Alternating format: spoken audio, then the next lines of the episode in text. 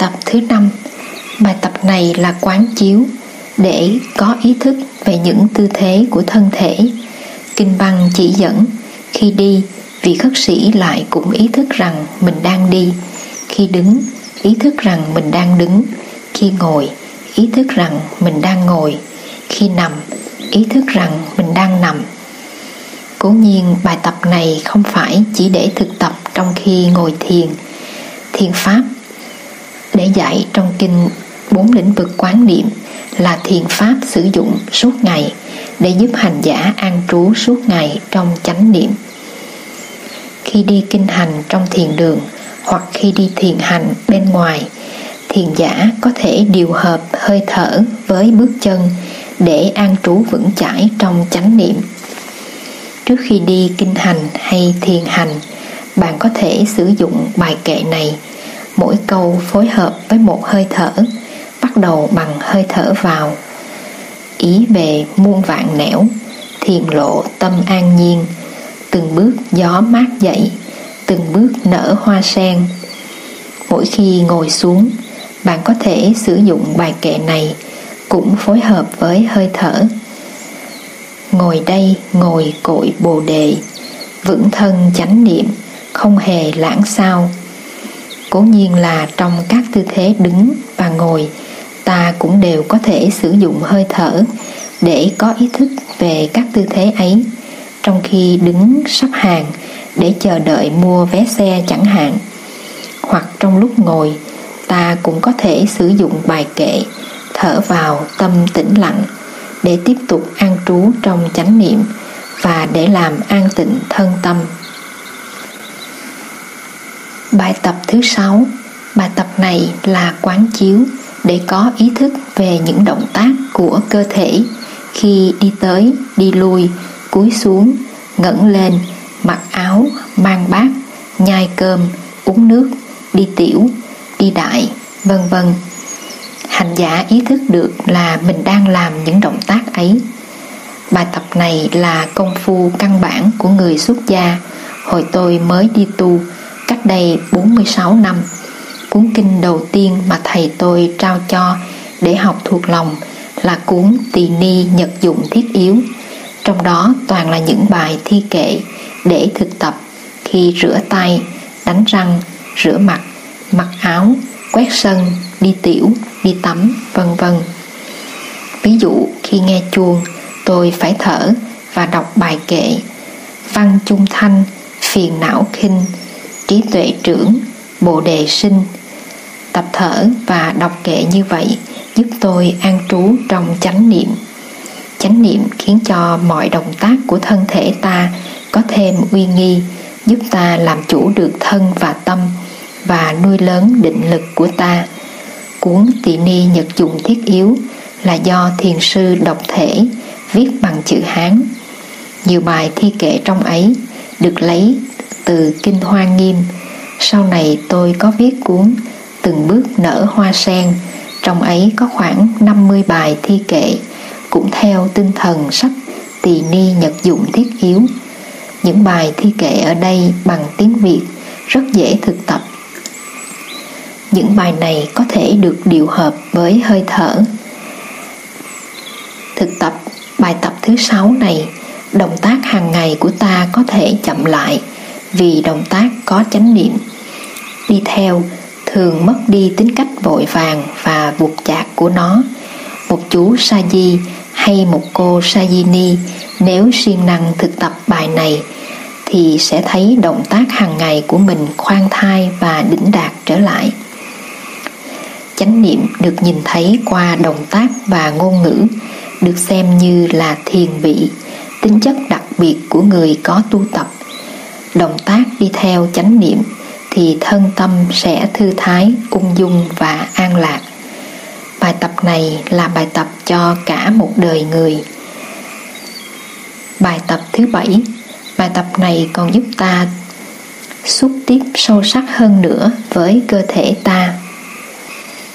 Ở đây ta không quán chiếu cơ thể như một toàn thể nữa mà ta quán sát từng bộ phận của cơ thể từ tóc trên đầu cho đến da dưới gót chân từ Trên quá trình quán chiếu, ta đi ngang qua tất cả các bộ phận của cơ thể, trong đó óc, tim, phổi, gan, mật, lá lách, máu, nước tiểu, vân vân.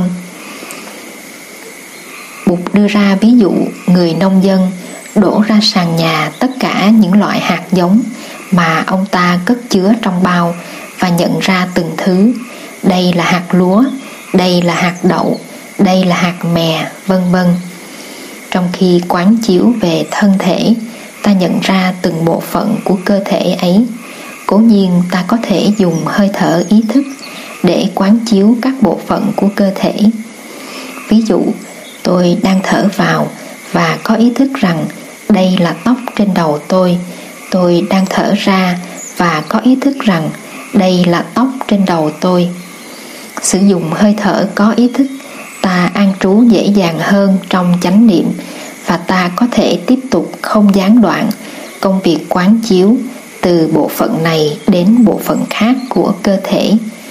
Ngoài việc sử dụng hơi thở ý thức, ta còn có thể dùng phương pháp gọi tên các bộ phận của cơ thể để những bộ phận này càng hiện rõ thêm ra dưới ánh sáng của chánh niệm. Ta chỉ cần gọi thầm trong tâm trí mà thôi. Ta có thể đặt câu hỏi, quán niệm về các bộ phận cơ thể như thế để làm gì? Trước hết, quán niệm về các bộ phận của cơ thể để thực sự tiếp xúc với chúng, cũng như nương vào hơi thở, trở về với thân thể để tiếp xúc với thân thể nhiều khi ta có cảm tưởng rằng ta đã là cơ thể ta và cơ thể của ta chẳng có gì lạ đối với ta. Nghĩ như vậy là lầm. Sự thật là giữa ta và cơ thể ta có thể có một sự ngăn cách lớn lao và thân thể ta còn là một thực tại khá xa lạ đối với ta. Có khi ta chán ghét cả thân thể của ta, thậm chí có người nhìn cơ thể họ như một ngục tù đầy đọa họ trở về với cơ thể là để làm quen với cơ thể, tiếp xúc với cơ thể và thiết lập hòa điệu với cơ thể. Ta biết rằng cơ thể không an thì ta không an, và vì vậy muốn làm an tịnh cơ thể, ta phải trở về với nó và làm lành với nó. Bạn hãy thử đặt bàn tay bạn trên từng bộ phận của cơ thể bạn để làm quen quán chiếu về bộ phận ấy. Hơi thở ý thức của bạn sẽ giúp bạn trở về làm quen với từng bộ phận của cơ thể bạn. Bạn hãy chú ý tới từng bộ phận với tất cả lòng ưu ái của bạn. Con mắt, trái tim và bàn chân của bạn chẳng hạn. Trong mấy mươi năm qua, đã làm việc một cách tận tâm và trung thành với bạn và cho bạn, nhưng bạn chưa bao giờ thực sự để tâm đến chúng và tỏ vẻ biết ơn chúng. Thiết lập liên hệ thân hữu với cơ thể bạn là một việc làm rất cần thiết. Thứ hai là mỗi bộ phận của cơ thể bạn có thể là một cánh cửa mở ra cho bạn đi vào cái thấy của giải thoát và giác ngộ. Ban đầu bạn chỉ nhận diện bộ phận ấy của cơ thể, nhưng sau đó bạn sẽ dần dần thấy được tự tính của bộ phận ấy mỗi sợi tóc hay mỗi tế bào trong cơ thể bạn đều chứa đựng đầy đủ những dự kiện về tự tính của vạn hữu trong vũ trụ. Mỗi sợi tóc trên đầu bạn là một thông điệp của chân lý về tự tính của vũ trụ. Có thể sau này bạn đạt tới cái thấy về tự tánh vũ trụ chỉ vì quán chiếu về tính duyên sinh của một sợi tóc. Bạn quán chiếu các bộ phận của cơ thể bắt đầu từ tóc trên đầu cho đến da dưới bàn chân hoặc có khi bạn chỉ quán chiếu về một bộ phận của cơ thể như con mắt, trái tim hoặc ngón chân cái của bạn. Trong quá trình quán chiếu từ đầu tới chân, có thể có những chủ đề quán chiếu khác nảy sinh. Bạn ghi nhận những chủ đề ấy rồi tiếp tục công việc quán chiếu các bộ phận khác của cơ thể tự nhủ rằng sẽ trở về những chủ đề kia vào một dịp khác Bài tập thứ 8 Bài tập này có mục đích cho ta thấy được những liên hệ duyên sinh giữa cơ thể ta và vạn hữu vũ trụ. Đây là một trong những phép quán chủ yếu để đạt tới sự chứng nghiệm tự tính vô ngã và bất sinh bất diệt của vạn pháp. Sự chứng nghiệm này có hiệu năng đưa tới giải thoát và giác ngộ. Kinh văn chỉ dẫn ta quán chiếu về sự có mặt của đất, nước, lửa và gió trong cơ thể ta. Đất, nước, lửa và gió được xem như những yếu tố căn bản của vật thể gọi là bốn đại Mahabhuta có khi cũng gọi là Dhatu giới đất đại biểu cho tính cách rắn chắc của vật thể nước đại biểu cho tính cách lưu nhuận lửa đại biểu cho nhiệt lượng và gió đại biểu cho động tác. Kinh datu Vimanga M140 nói tới sáu đại như những yếu tố cấu tạo vật thể ngoài đất, nước, lửa và gió còn có không gian, akasha và tâm thức Vinana nữa. Tụng bản 2 của chúng ta thay vì nói bốn đại cũng đã nói tới sáu đại đất, nước, lửa, gió, không gian và tâm thức. Trong cơ thể ta có trên 75% là nước, hành giả quán chiếu để thấy được yếu tố nước ấy trong thân thể. Không những ta thấy yếu tố nước lưu nhuận trong máu, mồ hôi, nước bọt, nước mắt, nước tiểu, ta còn có thể thấy được yếu tố nước trong từng tế bào của cơ thể. Ta thấy những đám mây trong cơ thể ta vì nếu không có mây thì không có mưa, ta sẽ không có nước để uống. Ta cũng sẽ không có gạo và rau để ăn. Bởi vì gạo lúa và rau trái phải cần có mưa mới sinh trưởng được trong cơ thể ta có lửa, tức là nhiệt lực. Ta thấy mặt trời trong cơ thể ta, vì nếu không có mặt trời thì trái đất sẽ băng giá và sự sống không thể có được trên trái đất. Nhờ mặt trời mà ta có gạo và rau để ăn, bởi vì gạo lúa và rau trái phải cần có ánh sáng mặt trời mới sinh trưởng được ta thấy đất trong ta, đất là đại biểu cho khoáng chất. Ta thấy đất sống trong ta, vì nếu không có đất thì cũng không có ta. Nhờ đất mà ta có gạo và rau để ăn, bởi vì gạo lúa và rau trái phải cần có đất mới sinh trưởng được. Ta thấy gió trong ta, gió là không khí chuyển động. Nếu không có không khí, ta cũng không thể nào sống được ta cũng như mọi loài thảo mộc, trong đó có lúa gạo và rau trái ta ăn. Phải cần đến không khí để có thể sống còn. Hành giả quán chiếu để thấy được sự có mặt của vạn vật trong tự thân mình, để chứng nghiệm tính cách tương quan, tương duyên giữa mình và vạn hữu trong vũ trụ.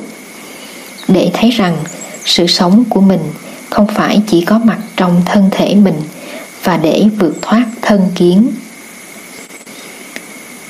Nghĩa là vượt thoát cái nhìn sai lầm căn bản cho thân thể này là mình, và mình chỉ là thân thể này. Đó là tự tính vô ngã của vạn vật.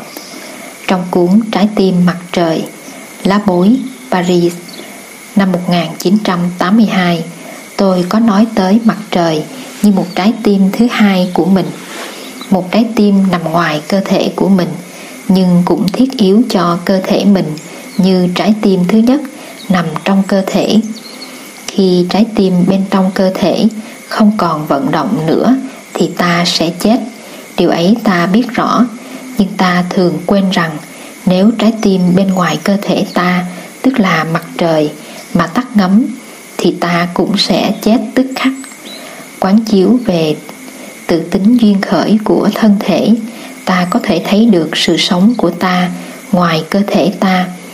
Ta vượt được ranh giới giữa ngã và phi ngã. Phép quán chiếu này có thể giúp ta siêu việt được sinh tử.